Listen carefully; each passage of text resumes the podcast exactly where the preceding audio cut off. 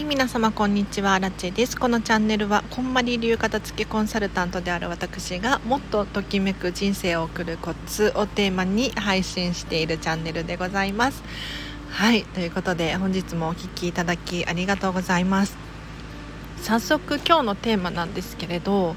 今日はですね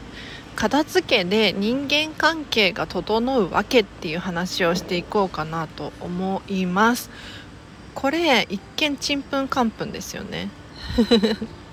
物理的なものの片付けをすると人間関係が整うなんてなんかイメージ湧かないじゃないですか。でも実際はもう風が吹けばおケアが儲かるじゃないですけれど結構リンクしている部分が多いのでその話をさせていただこうかなと思います。で物理的なものを片付けるって一体どういうことなのかというと、まあ、具体的に言うともうただポイポイポイと捨てるものを選ぶ。手放す。使っていないから必要ないから。っていうので捨てるのではなくってこんまりメソッドでは自分にとって必要なもの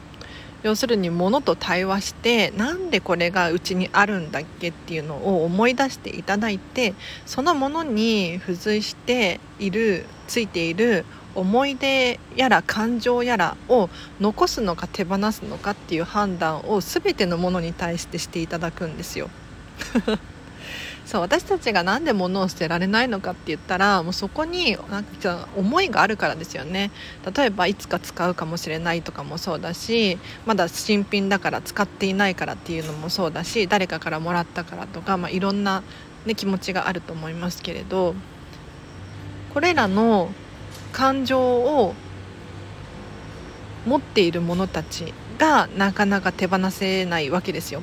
でお片付けをすると何が起こるかっていうとこうこうこういう理由で持っているものを残す手放すっていう判断をしていくんですね。そうすると自分との向き合いなので何て言ったらいいんだろう。ちょっと言葉詰まっちゃいました。伝わってるかな。自分との対話なんですよ。物と向き合って自分の本当の価値観っていうのを気づく。そんなメソッドなんですね。でじゃあ人間関係に話を戻していくんですけれど人間関係が整ってない状態ってどんな状態かって言ったら例えばなんとなくの人付き合いだったりとかちょっと社交辞令的なやつだったりとか 昔からの付き合いだったりとかもっと本当はこうしたいのにっていう思いがあったりとかこれが整ってない状態だと思います。一方でじゃあ整っている人間関係って何かって言ったら自分が大切な人と過ごす時間を増やすことができるこれなんですよ。でじゃあどうやって人間関係が整うのかっていうともうこれ物のお片付けと一緒でなんとなくのものを持ってるとやっぱりなんとなくな人生になっちゃうんですよ。なんとなくのお洋服を着てじゃあどこに出かけますかそうじゃなくて自分がお気に入りのお洋服あると思うんですよ皆さん。お気に入りのお洋服を着てじゃあその服をどこに着て行きたいか。じゃあそのお洋服を着て行った場所で誰と一緒に過ごしたいのか。ここまでリンクしてくるんですよね。だから一見物を片付けているお洋服を片付けているように思うかもしれないんだけれどそこにはなんとなくっていう感情がないのでもう自分にとってとっておきのものをじゃあ誰と一緒に過ごすのか。ここまで判断ができるようになるといよいよ人間関係も整ってきそうじゃないですか？はいなので是非物まずは物理的なものを片付けると非物理的なもの人間関係もそうですしなんだろうマインド気持ちのお片付けなんていうのもそうなんですけれどしやすくなるので是非物理的なものから始めてみてください。はいでは今日は以上です。あの人間関係のねお片付けの方法あるんですよ。あのお片付けっていうと変化整える方法あるんですがそれをここで話しちゃうと長くなってしまう。本当に2時間コースになってしまうのでちょっと省略させていただいたんですけれど人間関係片付きますよ。すごい。であの特にお片付けで言うと結構ね何で困ってるかお片付けの何で困っているかっていう質問に対して家族が片付けないんです子供が片付けないんですとかっていう方多いんです。でもじゃあなんでそのお子様や、まあ、家族ご家族片付けないっていうことに目が向いてしまうのか。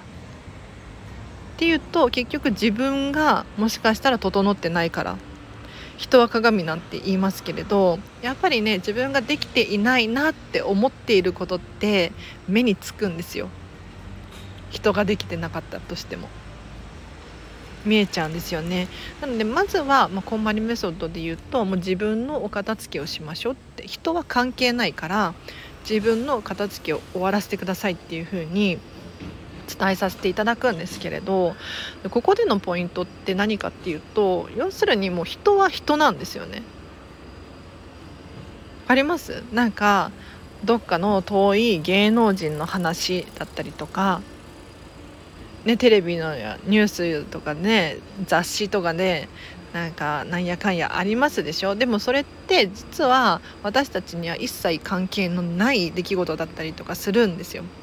ね、外国のハリウッドのなんとかさんがなんとかっていうのも全然関係ないのになんかわからないけれど自分ごとのようにね怒ったり笑ったりとかしますでしょ、まあ、笑う分にはいいんだけれどなんかその不倫がなんとかとかってなんか愚痴を言い合っても仕方がないのよね。で一つねこれお話ししたいなっていうことがあって何かというと私たちこんまり流片付けコンサルタント本当に平和なんですよ。もうこんなに平和な空間人間関係って他にないでしょっていうふうに思うくらい幸せでしかなくってもう誰も足引っ張らないしなんならもう押せ押せって感じなの。みんながみんな応援し合ってる感じなのね。で荒地さんそれは嘘でしょって思うかもしれないんですけれど本当で私もびっくりしてる。正直私も30年生きてますけれどもうね人間関係なんやかんやいろいろあって結構トラウマを抱えているんですがあのね今までねこのこんまり仲間に出会うまではもうな世界は苦しいことがばかりだし辛いし本当に人って何が起こるかわからないから信用できないなとかもう本当にそういうふうに思ってたし今でも正直思ってるんですけれどこんまり仲間に関しては一切それをそれを感じなくってどういうことかっていうと皆さんときめきで愚痴とか言います？可愛い愚痴だったらいいよ。可愛い愚痴だったらいいけれども本当になんか疲れるような暗い話をする人いるじゃないですか。結局それって自分が満たされてない状態なのよね。でもこんまりコンサルタントってもう一人一人が自分のお片付け終わってるんですよ。で自分のお片付け終わってると別に人ってどうでもよくってどうでもいいっていうのはあれ。ちゃんと自分と相手に境界線がある状態。なんか雑談がなんかまとまりがないんだけど話し続けてもいいですか？あの要するになんか自分の子供とかってなってくると割とこれ着なさいとか今日寒いよとかやりがちじゃないですか？そう。でもお子様は「やだやだ」とかってななったりとかするでしょ？でもここの境界線ちゃんとあるからお子様がそうしたいっていうのであればそうさせてあげた方が自分自身の身を守るためにもねなんでこうしないのなんでああしないのってなっちゃうでしょ。だから人は人こう境界線がちゃんと見えてるんですよ。でこんまりコンサル仲間もそれがちゃんとあってなんだろうな一緒に悩んでくれるし一緒に笑ってくれるしで愚痴とか一切ないんです。でこれここ本当に居心地がいいですねなんかそういう時はね私はこういう風にしたよとかアドバイスをもらえたりとかもするんですよ。本当に幸せな世界でこんなにいい人たちがいるんだなって思いましたもうなんか私ね人間関係にはずっと困っていたというか全然もう一人で生きていくって決めた時があるんですけれど何て言うのかな、まあ、なんでそういう風になったのかっていうと全然話が合わないしなんか アラチェと同じ感覚で生きてる人が本当にいないなって思ってたからなんですよ。なんか職場ねいろいろ転々としましたけれど心の底からなんだ一緒に遊びに行きたいと思った人が一人もいたことがなくって、うん、だから過去の職場の人たちとか全くもって交流がないんですよ。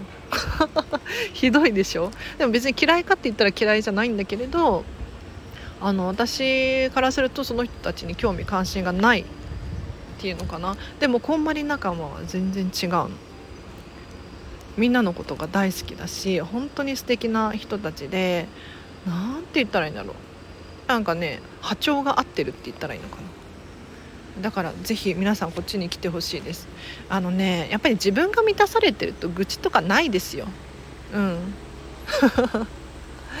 そ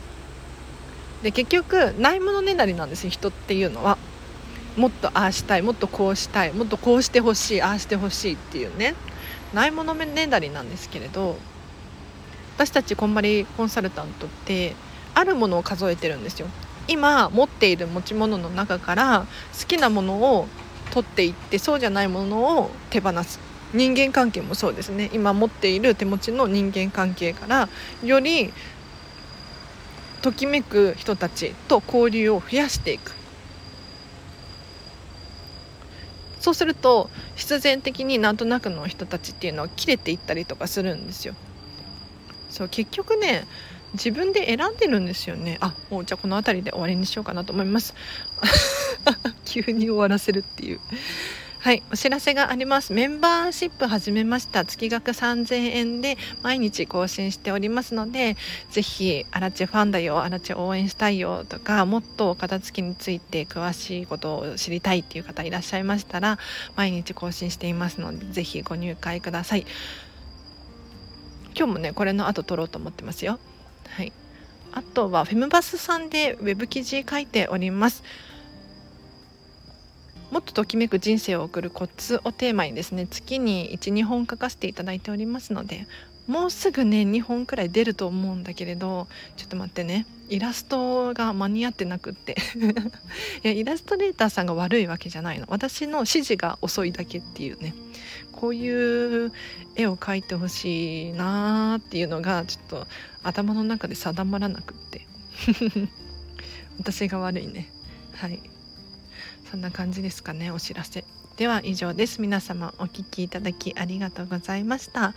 今日違うね。明日もハピネスを選んでお過ごしください。あらちでした。バイバーイ。